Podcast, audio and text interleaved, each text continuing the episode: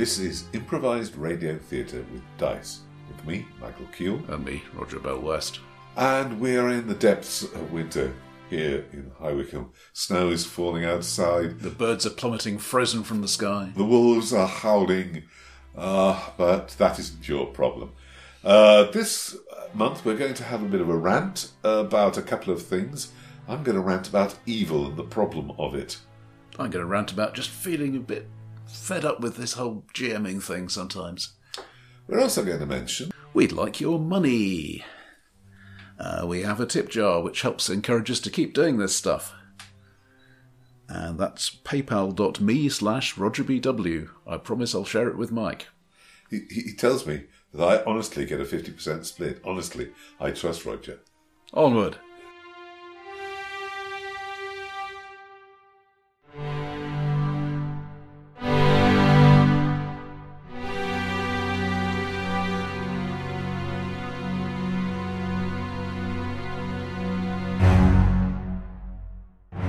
Is a wailing and a gnashing of teeth amongst the gamers in this part of the world. Roger is feeling a little burned out and is taking a rest. Wh- Whence came this sensation of surfeit or lack or whatever it is? Well, it wasn't a um, sudden moment of revelation. It was simply realizing that games were feeling increasingly like work to run and to prepare for. I know that feeling. I, I will. I will. I will say amen uh, to that uh, a little bit. And since I am not, for the most part, getting paid for this, Yeah. Hey, I, I ran into the chap who I who I got paid for uh, GMing at uh, at uh, Handycon. He still seemed very enthusiastic and claimed it as a good memory. good, eh? Good, though. But okay, so given that you chose to do this in the first place, why do you think you can't go on doing it and having fun? Well, it feels as if it is just taking more effort each time I do stuff. Whether that is correct or not, that is the perception. There are some games, well, we mentioned occasionally before, there are, there are some games that seem to make the transition to being self sustaining. Yeah. um, for the World War II game, for example, which which I am keeping going in, in part because it would seem an awful shame to Yes. kill, kill it off in late 44. Um, that I, I can look at them and say, okay, this is what the PCs are up to last time, this is the obvious next thing, this is what they've told me they're, they're interested in looking into. Well, Yeah. it's done. Uh, whereas for, for example, the, the uh, 1930 um, Hidden Magic Becoming Visible campaign, uh, it seemed as though I was always having to present what was going to go on. Now, some of that, of course, is, is what, what we've been talking about before is the thickness of the world, because hmm. if the world is thin, then the players can't say, well, I want to do this, because they don't have a good feel for what possible It's values possible of this are. Yeah, and and in the the World War II game, you have players who want to go out and find out more things that they they can do and more stuff that they can bring to the table. Yes, but I don't want to blame the players, because apart from anything else, it's mostly the same players as I've had for ages. Yeah, um, but they, uh, but and it's the same players in the 1930s thing, and they are not sparking in the same way. Mm, Some of the same players. Certainly players I've, I've run other games with before. Um, so it, it, it's one of those. It doesn't doesn't exactly matter how how blame should be assigned, but but some function of Oh, oh, the world I've built, my GMing, and the players' attitude to it, some some function of all three of those things is not working. Yeah, I, I wasn't blaming your play, players. I was saying I was rejoicing with you that you've got players that are that good. um, I know the burden it is for a GM when the world is um, is all their responsibility, and it is hard sometimes with old-fashioned players to get them to contribute and to um, push things forward sometimes they'll do it at the table, but they won't do it um, as preparation, as uh, back thought. And sometimes I fear that I am too controlling and too desirous of having the last say on what happens and what is real in the universe. Um, especially with um, universes that I am creating. I've I've always felt that GM is, needs to be a malevolent tyrant. Both, both of these words are important. was that benevolent or malevolent? I'm sorry, I'm getting old and deaf. The, the, the, the point is cer- certainly to, to collaborate with the players in generating a, a, a good story, but it is also to be in charge. If you don't want to be completely in charge, then then there are systems that Yeah. explicitly depower the GM. Yeah, I, I, I allowed myself to be persuaded in a moment of panic, looking for a replacement game, to buy the um, the Jane Austen game, Good Society, that you recommended. I'm fairly sure it's not for me, but it's going to be an interesting experience reading it. I think. Mm, I'm I plan to try that probably with Watson Hall at some point, though it, it does suffer slightly from the, from wanting physical cards, though they're not as Yeah. important as they are in. Something something we, we should actually something we should discuss at some future date is the is the limitations of not being around a table, um, and not only um, on the internet but also um, in lounging around people's rooms. Yep. There are there are games that I can't play with my Monday night group uh, because it's not around a table. Paranoia is one of them because it has a lot of the current iteration lot the new- cards yeah. and props and things like that. I yeah, well, I know your I know your sorrow, brother. Um, I've just decided that the um, the Stargate VR one um, uh, game isn't isn't sparking. I think this is because I failed to take the advice you've often give and I've often given to have a plan for at least the first five episodes when you go in. I don't always take this advice myself. I ought to, though. Yeah. Oh, well, I, I thought I thought the idea of a Victorian Stargate a campaign was really cool, and in many ways, it's allowed me to do things which feel like they ought to be be cool. But I'm coming to the point at which they have their first starships. I would have to get into tedious detail. I can't just hand wave the differences between um, a bunch of Victorian adventurers who have got have got themselves some ludicrously high tech starships uh, against a a bunch of t- uh, tyrannical artificial intelligences which go around posing as gods. With all due respect, that's pretty much what the writers of actual Stargate did. Yeah, um, that's pretty much. They, they didn't need the sort of consistency that we, that uh, I at least like as a role player. Well, it's true. Um, but I'm, I found myself, I think I found myself ham- having to hand wave too much and not having your clear um, idea of what ought to be possible at the, this stage. And also, I found myself forgetting things I'd said earlier. And despite trying to keep, it's getting ludicrously complicated. Um, and the nature of the ancients is changing. It it just wasn't sparking anymore, and I was having to do all the work because I couldn't. Uh, hmm, perhaps I should have said to them, if there's anything you want to throw in here, uh, please, uh, uh, any any aspect of the 19th century, and further, I had written in two of the player characters weren't getting as much to do.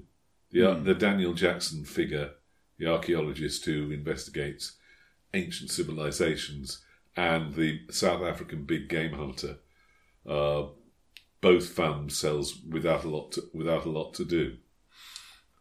Compared with the psychic the uh, descendant of Ada Lovelace and uh, and the, the, the and the uh, and the army officer. Uh, I'm afraid that just mentioning the title of the game gives, gives me an idea that I wish I'd given to you earlier when there was time to use it. A patriotic VR done in shell craters on the surface of the moon. All right, burnout happens to everybody. Um, yeah, uh, basically, I, I'm I've stopped one of the games I was running. I'm in the process. Of, yeah, I've called the final episode on the next one. I am I am still around the World War Two as as discussed, and uh, Well, you, you've got a you've got a plethora of material yeah, there and a plan. but also Watson Hall is um, much less effort than the other groups, and some some of that is the attitude of the players, Yeah. uh, and some of it I think is simply scheduling rather than one every two weeks for for a year or more, Yeah. which is the default model for the Wednesday nights.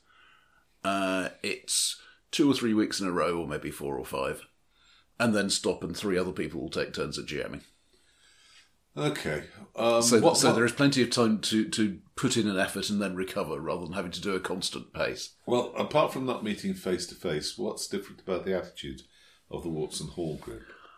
Uh, I mean, in actual play I, rather I than wonder, in scheduling. I wonder actually whether, whether it is because we are all GMs at times, Hmm. and we've we've all been in that situation. If I don't really fancy it, just at this instant because I'm in a bad mood or whatever. Hmm. Um, I mean, so quite a lot of, of the Wednesday night people are are GMs as well, but I uh, I found myself. There are people in both my groups who don't GM, and and a couple who shouldn't GM. Um, and yeah, I I don't believe anybody else has the improvisational capacity which I think I have to throw something together at the last moment. I won't claim it was brilliant, though it had its moments. Uh, but I threw together a, a Monster of the Week um, adventure for last night's game because I'd suddenly decided uh, that Star Stargate Victoriana was uh, was not not doing it for me anymore.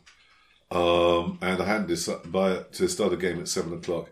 I hadn't finally decided which system it was, but uh, by four o'clock. So uh, I, I, the the cool kids don't decide that until about seven fifteen. Come on. I am not. You can tell this the, by, uh, by my attitude. One of the cool kids, but uh, yeah, Sorry, cool sorry, kid- I'm, I'm, I'm being unfair to the Wednesday group because all, all but two of them, in fact, do Yeah. GM at least sometimes. Well, I think I think the cool kids. If I were really a cool kid, I kept thinking yesterday, I would just start with a set of of uh, of index cards with character descriptions on them, and improvise the uh, the the the 1950s schoolgirl adventure that uh, that I've talked about uh, too often. But I'm not sure my players wouldn't boggle at a lack of system and a lack of support. I sort of want to try it, but I don't think it's going to happen anytime soon. Have you run? I remember. you- I know you've run it with other people. Have you run prime, primetime adventures with them? Because that's practically systemless. It's true. Primetime Adventures, yes, but I think what with the cards and with throwing fan mail across the the room, I think this is one which needs to be around a table. It is um, a possibility, but uh, something like Rhesus might actually. Ah, now I think of it. Now I think of it. Now I think of it. 24 hours later, I think of Rhesus. Damn it. All right. Given that we burn out from time to time, and we've got it good enough manners, we think, to give people warning that somebody needs to take up the slack, what do we do to recover from it? Well, the obvious standard example is run a different sort of game. Certainly, the last few campaigns I've run have been quite similar. Well, I'm not sure I would give. I would say run a different sort of game, but don't do it immediately. Go and um, goof off from that particular responsibility for a while. Be a player. Actually, is is for a while is actually. Um, then you can look at other people, and think, yeah, I could do better than that. And I, I tended for a long time to avoid fantasy and dungeon bash type games, so the obvious thing to do would be one of those. I don't really feel much enthusiasm for that. And, Yeah. and in part, I, I think this is because um, procedural stuff is increasingly well done by board games. I mean, you, you, you've had a board, ga- board games of fighting in dungeons since the 1980s, Yeah, I mean, they are. but they've got better. But, but They've also, got a lot better. Yes. also, you've got things like uh, Mysterium or Sherlock Holmes Consulting Detective or so on, where this is sufficiently dealing with real worldishness that you can have the incidental role playing very easily. Yeah, th- this is this is um, oh yeah the the FFG Cthulhu Mythos games, um, things like Arkham Horror. Um, Mansions of Madness, partic- particularly the new edition, where, where people are writing their own scenarios for it and getting a bit beyond the punch Cthulhu in the face. Um, Tread on his tentacles. That's what really hurts. But yeah, what, what, I mean by incidental role playing is the stuff that doesn't really affect anything, but it just provides color. Mm. And you know, in, in a dungeon bash, I'm a dwarf, so I talk about beer and axes. Yeah. And I do like to go a little beyond that and have a system that says, right, this character has a liking for beer, and that is a specific thing that can get him into trouble, rather than just he says it when it's funny and otherwise it doesn't affect things. Yeah. And that, that that's why I like GURPS. I think Fate does this well. I think a lot of systems now have some sort of disadvantage type mechanic. Yeah. Um, the monster, monster of the week has the uh, the the fact that the uh, that the spellcasters have dark and deadly packs to power their magic, and when they fluff it up, they they tend to go a bit do lally. Ah, but you're smarter than some dumb old demon, aren't you? You can take it. yes, it makes me mad. Mad, do you hear me? Mad. um, all right. I have, but where was I? I was saying, I was saying, go and be a player. Go and be, yeah. And you were saying you did, you didn't like um, dungeon bashes because I like quests. Well, they just don't inspire me particularly. The fa- fantasy setting in general and dungeon bashing in particular. I, I like I like quests. I, I feel a certain sympathy for one of my players who says, "You know where you are with a sword, but with uh, It's got a right end and a wrong end. and you point to the wrong end away from you." And, uh, and and and when you when you when you've got a blaster, you've got to worry about uh, batteries and range and uh, and whether it, uh, and wh- what the effects are. You know where you are when you chop people into pieces. and and I don't feel as bad about the hand wavium, the running things purely because they're symbolic and cool when I'm doing uh, fantasy games because that's how it should work. God mm. damn it! And it's on the and on the other hand, it is fun to go all practical about the details of what dragons actually need that hoard for. Hmm. Uh, I, I It's a do. dietary supplement. You hmm. heard. I do have vague ideas from time to time about uh, us- using 14th century France. Hmm. With you know, complete with yeah, as we've said on previous occasions, you can't go wrong with a mad nun. Yeah. Um, kings who are only slightly less mad than the nuns. At least two competing popes, etc. Well, it seems seems seems, to me as if, as if it should be a good background for for a, a, a game that could be to some extent your actual dungeon bashing. Mm-hmm. But when you come out and go into civilization, that's so much more dangerous. Take me back to the Knife safe dungeon, please, where I can see the people who are trying to kill me. Yeah. I I have one of the games that really needs um, a contributing and active set of players um, is Ars Magica, and as you know, I've had um, ambitions to do possibly online an Ars Magica game uh, since almost forever, and uh, I have to say, the last time I tried it, it crashed. And and it fell, it fell I think into one of my own periods of not feeling wonderful. I think you can, you probably ought to take your own physical health into account, especially at our age, and the mm. cycles of feeling good and not so good, and well, I- ride I- the I- good, ride the good ones.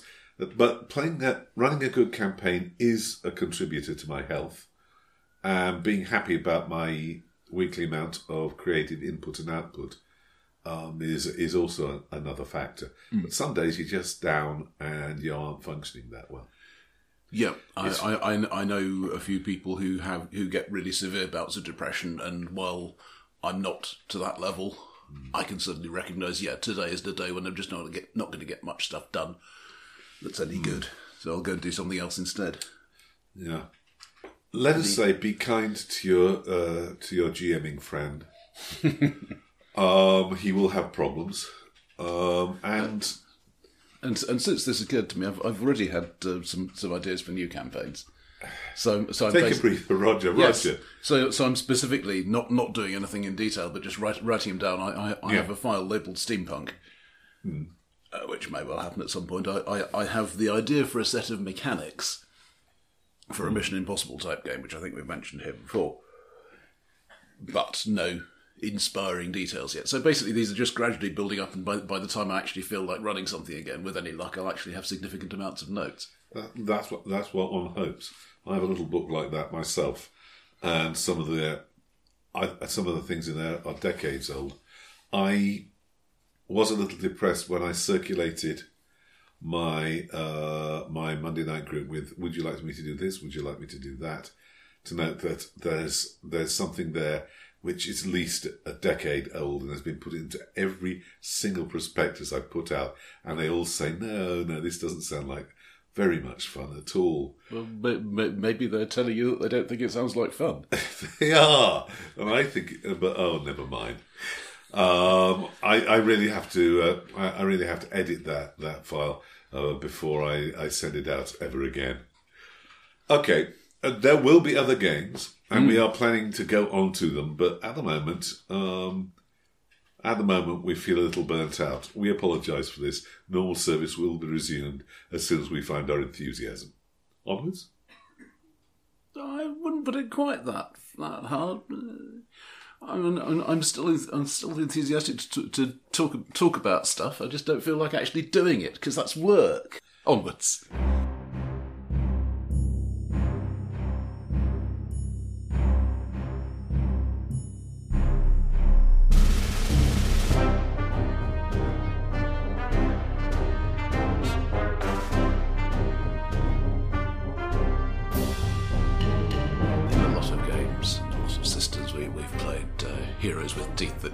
Ting and, and who help old ladies across the street whether whether they want to cross or not. But sometimes one doesn't feel like that, and um, people who are perhaps still protagonists but less heroic can be can be um, an interesting role playing challenge. What what do you make of that? I make of that. Uh, I make of the fact that, that that I don't believe it. This is this is part of my of my trouble. I wouldn't want you to say I want to say that I'm a deeply um, ethical or decent person, but I am fairly law abiding. Um, I have the honesty disadvantage, though I, I, I am sometimes callous. I, I, I respect the law, um, and this makes there's something that stretches my disbelief suspenders about the possibility of success for criminal enterprise, long term, I mean. And I think one of the things that focused my mind on this was um, trying to read Blades in the Dark, which I still haven't finished, but is basically about a criminal gang in a fantasy city which is in a world which is doomed, um, and and and trying to uh, make their crude, hard way uh, to success whilst bashing down the other gangs and exploiting the the populace and what have you. And people, this is a very popular game. It's been the big thing. It's got a um, a science fictiony version called Scum and Villainy, and I don't get the fun of this. And what's more, I know that in D and D terms, um, there are people out there who like playing evil characters even in sort of neutral groups and like playing absolutely evil groups. And I don't get it. I barely managed to get um, uh, Vampire the Masquerade in my one campaign of it, mostly because um, I concentrated on the being uh, being um, a noble uh, person turned into a monster and not on being a monster. And I don't get this stuff. Where is the fun? I'm reminded of a, a quote by somebody on the SJ Games forums. Uh, the the only opportunity for heroism in the vampire campaign I played in went something like this: GM, the sun's coming up. Want to go home? Me. No, I think I'll stay and watch. Hmm. Yeah, I, I, I, this is this is my my my limit. This is the point at which I might say yes to a campaign, but then I'm going to be that player, of the one who uh, the one who subverts the entire intent of the of the game. I have a, a player like that in my campaigns. She's a lawyer, and she likes the law and respectability and all that sort of thing. And she, though she can play aristocratic disdain and um, uh, and even even taking the uh, uh, the decisions out of the hands of the little people um, very well, she doesn't believe she she doesn't want to play characters who are defying the law, skirting the law, um, generally doing desperate things. Um, it was a bit of an issue when we played Night's Black Agents. The simple setting for, for something like that seem, seems to me World War II resistance campaign. Yeah, You know, the, yeah. the, the law is blatantly unjust, and most people will agree with you on that. yeah. But It would be an interesting test to uh, run a liberate an underground railway game in which you're busting slaves out of um, out of out of uh, captivity and running them to the border. That would be it would be noble, but it would be totally against the law. Yes, uh, uh, I I do wonder. I don't think I could propose it to her, but I do wonder how she would react to that sort of thing. I think it's come possibly comes back to one of the things I always say, which is that no sane person is a villain in their own mind. So, y- if, if your your criminal mastermind, say, or your or your criminal gang, they they may well be fairly horrible people, but they will at the very least think of themselves as helping the oppressed of the city or whatever. There, there, there will be some justification that they give to themselves for doing it. You know, they're, they're not typically they're not particularly stupid. They they are aware that if everybody did what they do, things wouldn't work very well. Mm. Yeah, the well, two things. Firstly, in the in the world of Blades in the Dark, um, everybody seems to be doing that sort of, sort of thing. The entire society is corrupt. The world is cursed and possibly dying. And at that point, criminals are parasites. They can kill the uh, the organism they're attached to, but they survive longer if the organism is at least vaguely healthy. And I don't believe that. I don't believe that a society that is corrupt from top to bottom survives very long. Um, and in a world where you're in a permanent uh, magical emergency, I don't believe. I don't believe it would be tolerated. Military dictatorship, yes. Uh, an oppressive collectivist state, yes. But uh, but an, a, a place where nobody is safe, everybody's a criminal, everybody rips everybody else off, just isn't going to survive very long. I'm reminded of caper shows, and in particular something like Leverage, hmm. where the writers went to a lot of trouble because yeah, th- this is a series about a group of criminals. They are professional criminals. Yeah. The writers go to a lot of trouble to, to emphasise that the people they are stealing from, conning, whatever, are really bad guys. Yeah. You know, the, the, these people are do, doing bad things to bad people in order for good stuff to happen. You know, so so that the, the, the guy who was ripped off by the company can get his life savings back. That's that sort of thing. Yeah. In theory, that's admirable. In practice, mm, The, the point is to make it acceptable to an audience. It has to go that far. Yeah. In practice, I've I've never really liked caper movies either. The thing is, I worry about the f- pa- fa- power fantasy of the people who like the darkness games, the games where they can do anything and not worry about the consequences. Yeah, I think to, to some extent, this, this classic D and D looks a lot like this. Once you drop the idea that there are some creatures that are intrinsically evil, hmm. because the the things that a typical dungeon bashing party would do would be completely unacceptable Yeah. in, in anything like a functioning society. But the goblins, the orcs, or whatever are outside the society. They are, uh, they are the enemy.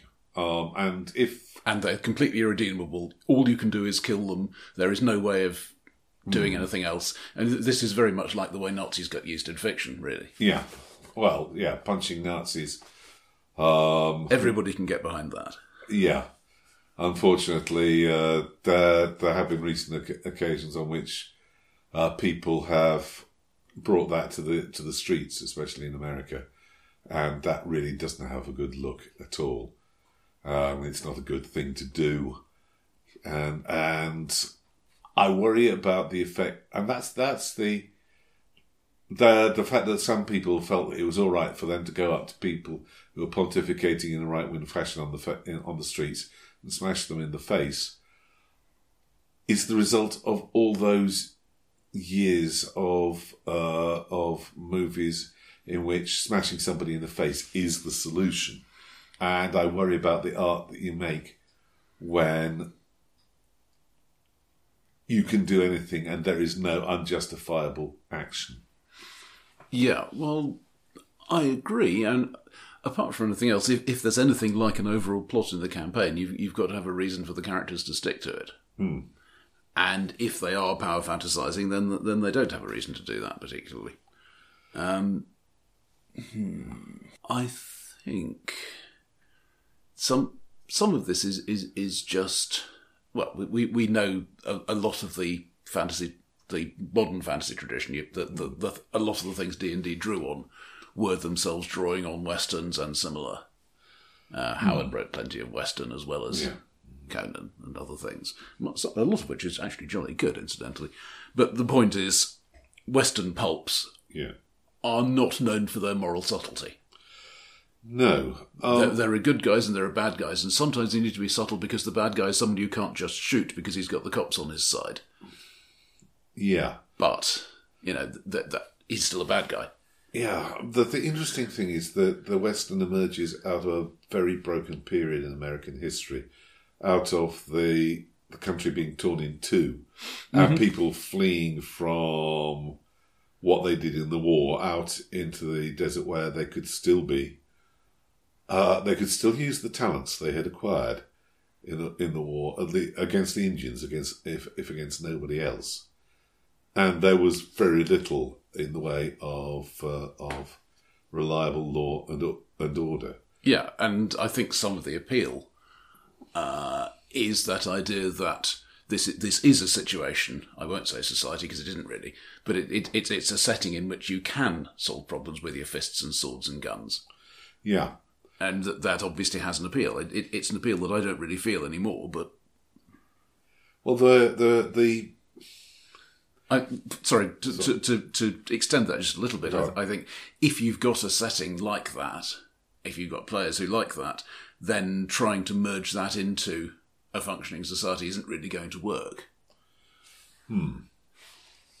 I feel, yeah, I feel the noble thing. Well, the noble thing is clearly the sheriff in High Noon, who is trying to do his duty and to maintain the idea of law and order against the against the the, the code of vengeance and against uh, the indifference and cowardice of his of his uh, ta- uh, of his fellows, and it's a little harder to do that narrative with a group of people, um, but I think it can be done. Where I thought, um, what was it called? A Dogs in the Vineyard broke down was the fact that it, it the, the time I played it, it seemed to degenerate into um, law lawmaker against lawmaker, um, a tr- str- struggling to find a truth that they could prove, and ending up doing it with their guns.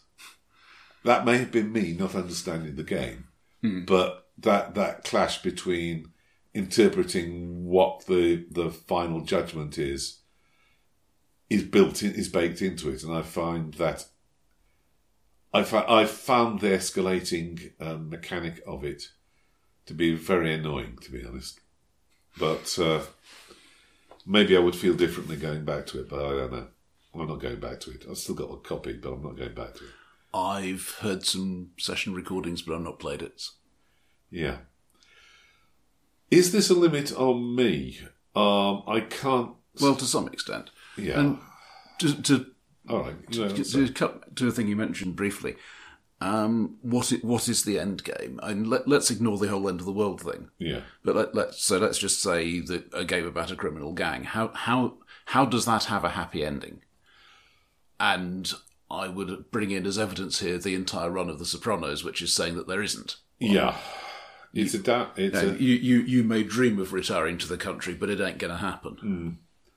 Yeah the uh, uh, I, as far as I can make out, Blades in the Dark, uh, Dark says you make as much money as you can and hope that you've got a really positive balance at the moment when you finally snap and become useless as, as a criminal. um, I don't really believe in the in the long term viability of their society as I, I've read about it so far. No, no, you're right, and the players who are going to enjoy the power fantasy are not going to enjoy the tragic ending. And maybe the players who are looking forward to the tragic ending aren't going to enjoy the power fantasy. It feels really like two separate games. Yeah. To, to mention a thing that I know I'm mentioning a lot at the moment, um, Mission Impossible is a caper show in all but name. It's a caper show, yeah. It, It's- it- it's a- it- it has this very clever framing that we, we are working for for an anonymous good guys agency. Hmm. So so we are dealing with not nasty communists and spies and all the rest of it. and the secretary will disavow, yeah. It, it's And you know, if if you strip off that introduction, it could just as easily most of the things they do could just as easily be about a criminal gang. Yeah. But because it's framed that way, it, it, it removes that particular restriction. I wonder if there's something similar one could do to to remove. I mean, I don't know. How do you, do do you feel that that works better for you than something like leverage? I th- I I think that's that's doable. It's um, I well, what it is, it's a weekly happy ending, but it's not a campaign arc. True. I don't know that a modern a modern Mission Impossible would have a campaign arc, and it would probably at some stage involve having questions about the IM Force itself and who they are and what they're doing and what their real agenda is. I've lost track of the films, but as far as I can see in the modern film series, that that pretty much happens every film or two. Yeah. So somebody takes over the agency. And there is great questioning about should we really have an agency with this sort of power? And obviously the answer is yes, because then Tom Cruise gets to bounce off things. But as opposed to bouncing Tom Cruise off things. I think, yeah, I I find, yeah, for the criminal gang, the happy ending is the job going off well and um, and and you you get you heading for the for the hills with a large amount of money, but yeah, it it, it, it is the end every week. It's the short term happy ending. Yeah, but the Italian job subverted that in the mm. 60s. And the modern sensibility is I can play fiasco. I can play being a complete and utter bastard, provided I know my chances are that I'm not. uh, it- I'm not. I'm not going to have to do it for a long time, and my, the chances are this is not going to end well. I do, I do wonder whether one of the things that's coming out of this is that is perhaps one should think in terms of bias towards shorter term games. And I, I, I've certainly said before that I, I think the idea of having a defined endpoint for a campaign is a good idea, m- more, possibly even not a very distant endpoint. Oh, well, yeah, you're like, yeah, your yours was the end of the Second World War, early or early or late. Most recently, currently. Um, yeah, but I'm I'm just thinking in, in general if the the canonical end for a D and D campaign is somebody moves away and other people stop being able to make it and things just sort of peter out. And while while while it is certainly great fun to have a have a campaign that runs on multiple years and ha- has lots of legendary about it, I'm wondering whether perhaps planned short term. and Obviously, this is something something we're doing with Watson as well. Um, But you know, an adventure or two, and then put it on hold for a bit, and then if we feel like doing it again, we'll we'll do it again, and if we're not, but but at least we stopped at a stopping point. yeah. I don't know if I can tie it in, but the one of the decisions that uh, Chaosium made with RuneQuest Glorantha was to move it forward past certain points, certain known points in Gloranthan history, and to um, and to redefine redefine it as after the Dragon Rise, and in a way that opens it up. But the fact that the previous setting was always going towards the point at which the dragon rises, Kallyr rides into uh, Boldhome and and uh, proclaims herself Prince of Sartar. The fact it was aiming towards that always gave campaigns, if they ran long enough, a chance to come to an important end of the of the uh, campaign. Now, the way I'm going to do this, the way I'm running it, is I'm five years earlier in a different part of the country, in a different part of the continent, and the the events, the big events of the of the hero war starting up are going to be happening far away and, and in the background. But I think I'm going to use that as a defining point to move the campaign towards. Seems viable, yeah. Anyway, good and evil. Um, I I sort of apologise to my players for having this moral code. It's spoiled the ple- pleasure of at least one of my players who wanted to be a slightly more dodgy character than I allowed him to end up being. Well, um, uh, R- Rogue with the Heart of Gold is a standard fictional archetype. Yeah, but he but but he wanted to be a lot more ruthless than that. Here's to ruthlessness and onwards. And in the spirit of just one more thing, And I, rem- I remember what I was going to say um, about uh, no man is a villain in his own mind. Well, first of all, as I've said before, I'm not entirely sure that's true. Um, I think there are people who are aware of their own um, amorality, immorality, and revel in it. But I said sane man, sane person. Sane and I. I don't think you'll find anybody who, who decides to get up and be evil is sane. All right. But given that the average villain thinks that he's uh, not as bad as he's painted, I don't know. Does that give a disconnect? Maybe I'm not acting right when I play characters like that. Um, it- there's a disconnect of the identification. There's, if you want to maintain your own sense of yourself, there's always going to be a, a disconnect between the immersion and your awareness that you're playing a part different from you. But that's any role playing. Maybe. Maybe this is why I am not a good method actor. Probably. Hmm. I want to be in there. I want to be identifying with the person on a level without that degree of compromise, of, of irony in the uh, that seems to be that seems to be needed to um, to live with that sort, sort of person on a long term basis. This may be uh, one of the reasons I'm not a very successful actor, but I don't quite know. Oh well. I wonder.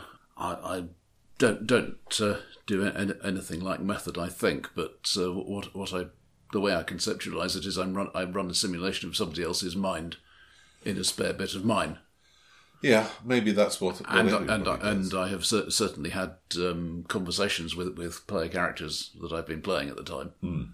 Because after all, I have control of the mouth, so I need I need to know what they want to do next. And then then I can tell the GM. But that I- that, I- I that, that is that is how it works for me. That that's how that's how I get into a character. I, I, I do have this yeah. emulated mind. Well, realistic, that's what, what, what everybody does. But the Stanislavskian thing, I think, is to cut out the middleman and let the and let the simulation run without too much um, toing and froing. Uh, I Try acting, dear boy. yeah, well, it would be easier, but but, but I, I I I lost after the immersion of being there, of being bound up in the movement and the imagination and the ideas just flowing, and it happens rarely enough. And being out of moral sympathy with the, with the character, which it, it, it's the reason that playing Hitler is such a horrendous job, is that you have to forget everything that he chose to forget and not pay any attention to. I think perhaps the phrase might be how do you sleep at night? You need to know how he sleeps at night Yes, in order to run a functioning model. it's true. And how he looks at himself in the mirror in the morning um, is is also also the question. But this is getting into uh, abstract matters of art, and I Um, can't of say course, we, we, we never do that. No. And I can't say which is better or which is worse, but I can, you know, note my limitations and move on.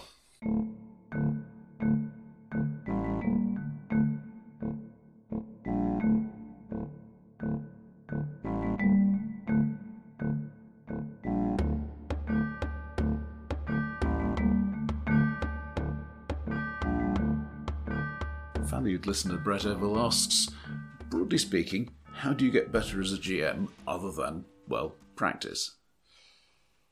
Hum. And of course, that's certainly a big part of it.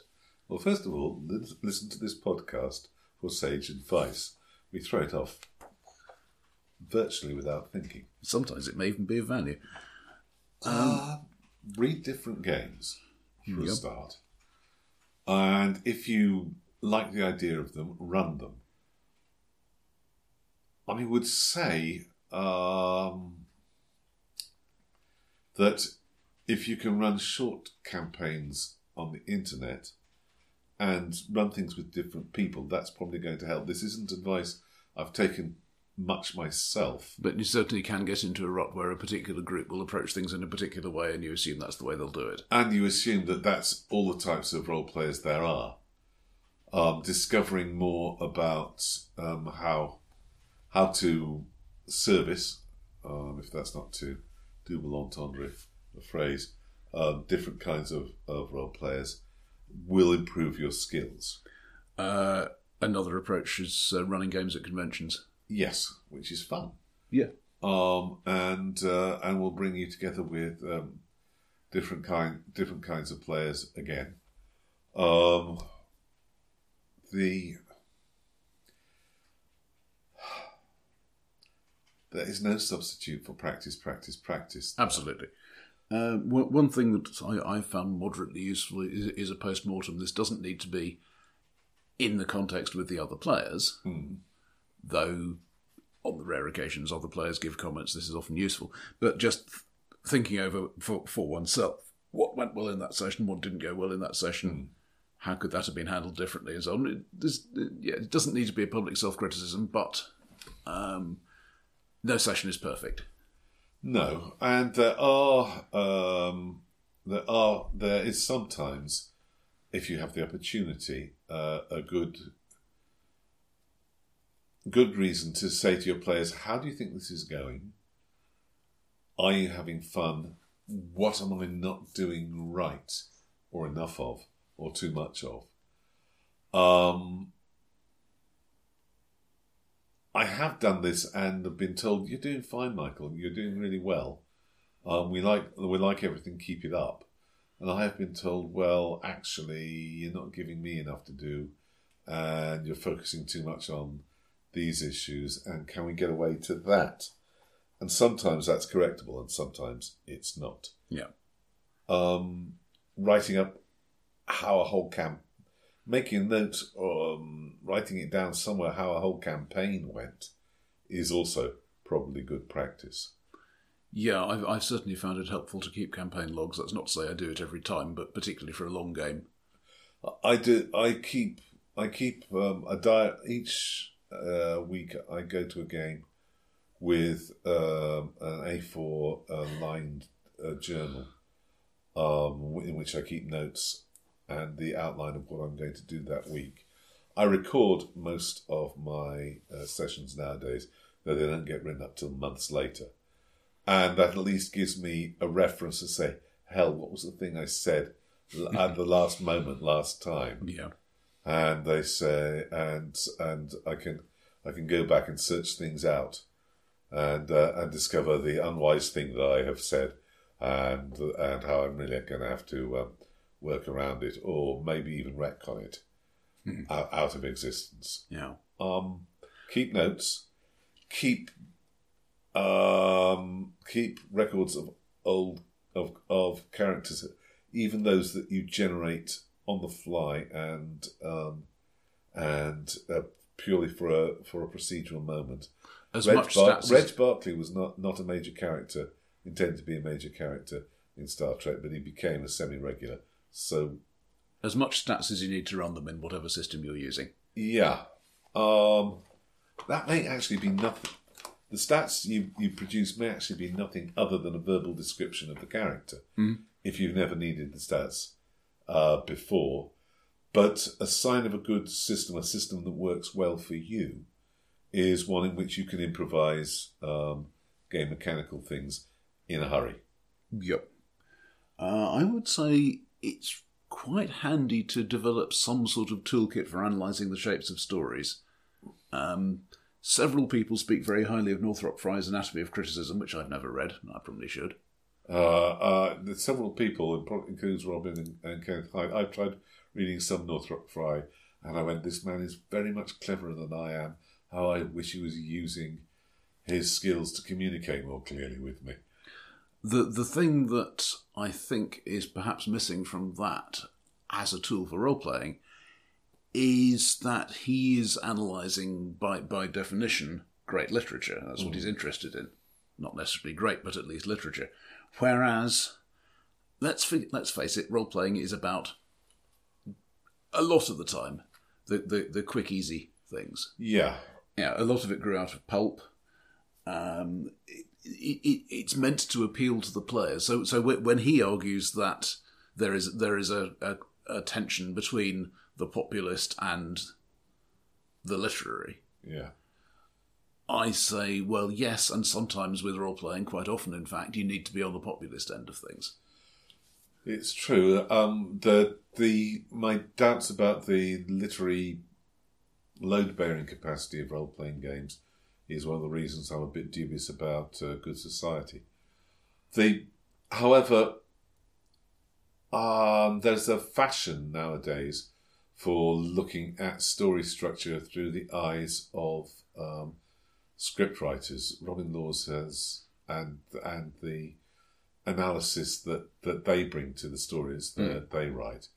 Robin Laws is a big enthusiast for this. Uh, Yeah, um, Mike Pondsmith did did this with Dream Park in the nineties. Did he? Yep. Oh, I There, there, there is the same beat analysis you'll find. Uh, uh, Hamlet's Hit Points does it in more detail, but Dream Park has beat analysis in just the same way, Hmm. and and saying you should you should alternate, um, you know, the action stuff and the plot progression stuff and so on. Well, It- it's it's there. Um, I You- feel you just get, have to get past the horrible font effects. All right. Um, I you've gone and distracted me. Now I feel that one of the things you should not be aiming too far ahead in the overall story when you do a session. There, there's not room for more than a handful of scenes. Five scenes in a, in an evening's game would be um, a remarkably fast pace of progress, and you should have the final final scene in your mind when you go to the table. You should have the the climax you're moving the other scenes towards. I, I'm not as structured as that, but it's something I should try. Yeah. I, uh, well, I, I, I don't. I, I, I only start. I start out with in my mind of where this is going, who they're going to fight at the end, what they're going to discover at the end, the big reveal at the end. If I, if I'm being that uh, that, uh, uh, um, being that ambitious, and the scenes in between are steps along the path towards that. Um, and then sometimes I turn up and they decide they're going to go and do something else entirely, which I had forgotten that they said they were going to do. Um, and I have to improvise at the end. But still, that's the structure I go with. I've said before that uh, consuming appropriate types of drama, and in, in the broad sense, you know, whether that's books, films, Yeah. whatever, uh, is a good idea. Not not just for ideas that you can pinch, though that's good, but but for the shapes of stories. Uh, the, this leads to that. That leads to the other thing. One, one doesn't one doesn't need to, to reduce this to beat analysis to say that yeah that particular thing worked. I can I can borrow it. I think I think um, stories are also good for the shape of relationships. Relationships are things we don't do terribly well some of the time. Often the uh, the player characters are um, somewhat detached from their families. We try and make this. Well, th- this this harks back to the Western again, doesn't it? Yeah. all, all, the, all those all those Civil War vet, veterans who've um, lost their place in society. Yeah. I was going to say that the the pulps of the 1930s are also about uh, broken society. And uh, about, except that uh, at that point the there is a, a law and it's not a just one. Yeah, I, I think uh, having at least a, yeah, the, there were romance pulps as well, but talk, talking in general about the, the sort of things we usually talk about when, when we mean pulps, your, your adventure stories and things, intended for a primarily male audience who, frankly, didn't want to read about Gucci stuff. Yeah, except that in modern uh, It- it's why they were underserved. yeah in in modern um, in modern adventure things the Gucci stuff is there and it's and it's part it should be part of the action part of the drivers Yeah, and we we can do better. I'm, I'm saying this. This is Yeah. I think why role playing defaults to. Yeah. Also, it was uh, it it, uh, it is played by geeky males and adolescent males, and um, we have And our this is frankly embarrassing to do a declaration of love in front of one's friends in a way that a declaration of torture is perhaps not. It's true. The uh, the one of the best things I, I, I saw was when uh, when uh, when Graham Slayer um, uh, declared her love uh, for for Martin's werewolf, but that's the only occasion on which I've really managed to pull off uh, interplayer character love at the table. I think. Um, there was there have been relationships with NPCs, but they're obviously easier to run um, from the embarrassment point of view. Yeah, I'm, Oh, and we're getting off topic. We're getting off topic. yeah, I'm, I'm wondering whether one could one could usefully go outside one's chosen genre as well. I, I'm fairly sure one can, Yeah. but that's just because I read a lot.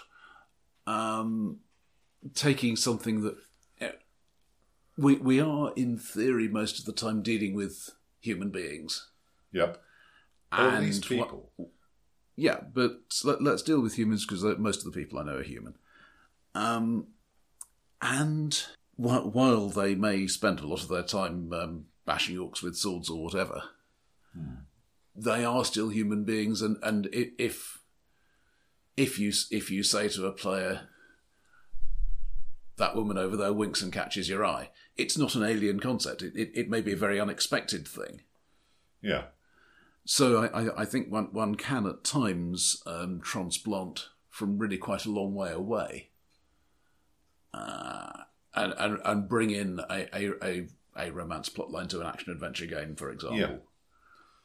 I think. I think. Yeah, obviously giving giving the players a choice whether they're going to follow up on it because it's, it's Yeah. Because if they're not going to enjoy it, it's not it's not going to work. Yeah. Well, that's part of what I was going to say, which was mashups or. Or don't don't reject things because they seem to be out of genre. Well, what I was going to say was mashups or um, or crossovers are decidedly fun to do, and using the tropes of one thing. Uh, Jane Austen games make me make me want to to do secret magic. Um, and uh, there, there's something about the Regency, and um, well, all right, this is this is me wanting to do uh, Jonathan Strange and Mister Mister Norrell again. Um, but but the the there's something about the the Wild West which just calls for hidden horror and and and, and terrible things out there beyond the town limits. Uh, and and gangsters and Cthulhu seem to go together almost without without stretch. But there's also high romance, high courtly romance, and deep space, and yet mix stuff up and bring new fire to uh, to your games. But that's about writing, not about the technicalities of GMing. I, I would also say consume bad fiction, which is a thing I said before, um, be- because it's easier to pick apart. And say what they're doing wrong. Not just that, but if you if you want to generally, I, I find the sort of bad fiction I'm talking about has, you know, it, it has various things in it and, and stuff stuff happens and it leads to something else, but it leads loosely to something else. And you, you can pluck out an individual plot element or character or whatever much more easily than if it's fully integrated into the story. Yeah. I would also say read non-fiction. Read, uh, read history and Yep. and the the depths um, of any particular subject that that you're interested in. Well, Uh, read everything, but Well, yes. read, yeah, I'm- I'm- I'm actually, still- I'm Roger, still- It's actually impossible to read everything. You don't have Alas, enough time yeah. to, to build up. Uh, I I certainly don't have enough time to build up the uh, the background knowledge needed to have an opinion on half of the subjects that come up around my table. The last person who had read everything was probably Samuel Coleridge. No, he hadn't. No, no, he. Everything that was available to him, which was quite a bit. I don't think Coleridge had any real knowledge of calculus. Mm, I think he understood it as it was there at the time. Hmm. Anyway. But ye- yes, this is true. Uh, I, I certainly carry in the back of my mind whenever I am reading anything, how can I get this into a game? I have not yet worked out how to get the history of the shipping container into a game, but it will come. Oh, you could. Uh, it, it's a paradigm for the uh, for the southern game changing technology, which people don't notice at the time. It's um, a thought provoking example of how much a future uh, society will not need a lot of the stuff that we do now, and it's a good way to think about a story of of a future where we all ought to be at leisure and having easier lives, but we're not. But this may be uh, bringing too much politics into the uh, into the role pl- uh, to the role playing table, and too much too much painful politics as well. On the other hand, one, one could relatively easily say um, uh, canonical traveller goods, at least in the early days, were pretty much break bulk. You know, you, you, you have to have people loading and unloading them. Yeah, Now, that, that may be because the people who wrote Traveller just weren't terribly interested in the, in the technicalities. And to be fair, it's better for adventure. yeah, Um, but if one if one posited a technological um, improvement such that all of a sudden loading and unloading could be done faster and, and without as much pilferage, yeah. that that would certainly affect a traveller type universe. I'm not quite sure how the scale of things in Traveller allows containerization. I think containerization is really more possible when you can send a, a message ahead, which you really can't do in uh, in Traveller. And Well, the, the the the book I'm talking about, of course, is the box. yeah, Um, read it; it's very interesting. and and it, it does have in it some, some of the things that were done as adaptations to or in the process of going to a fully containerized approach. For example, you you would get a bunch of small companies that all did business with the same other country, clubbing together to rent a rent a container shipment, Yeah. that, sort- that sort of thing.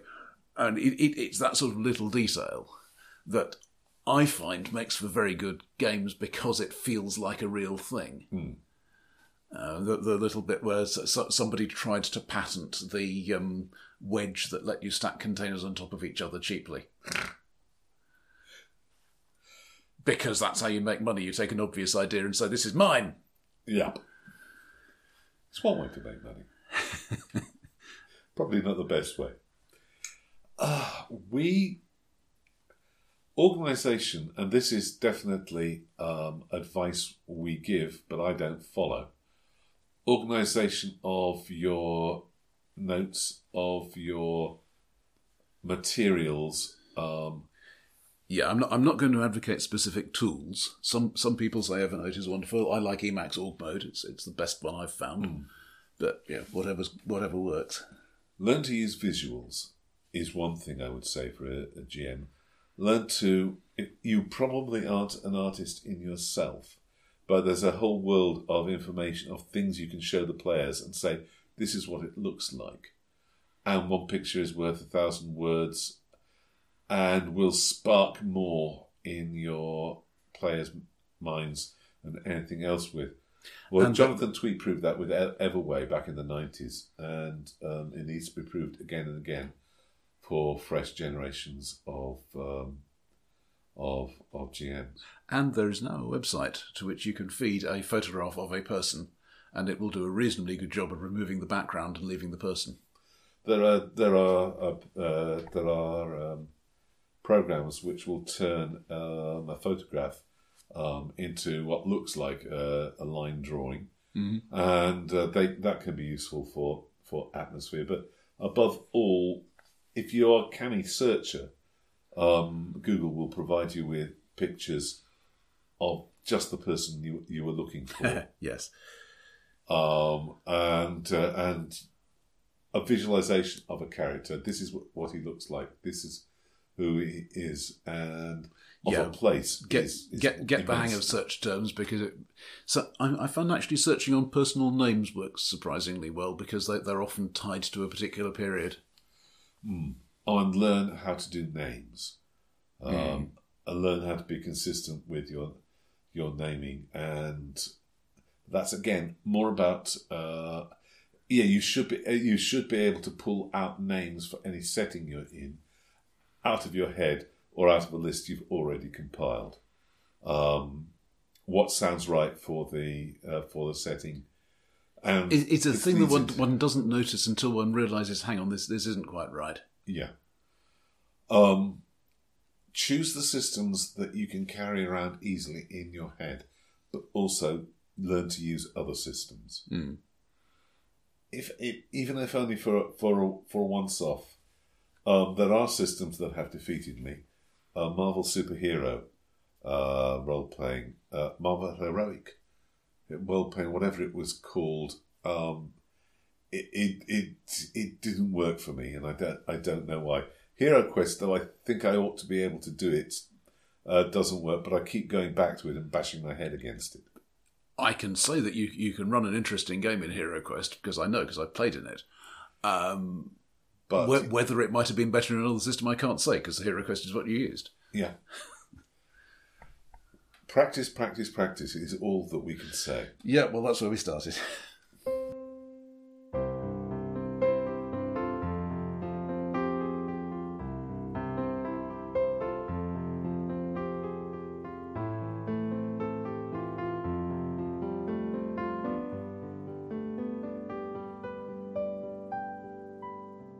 This has been improvised radio theatre with dice, and if you wish to send us your uh, list of things GMs really ought to do, um, and uh, even your lists of how to avoid burnout or what to do when you or burnout anyway, we can be reached at.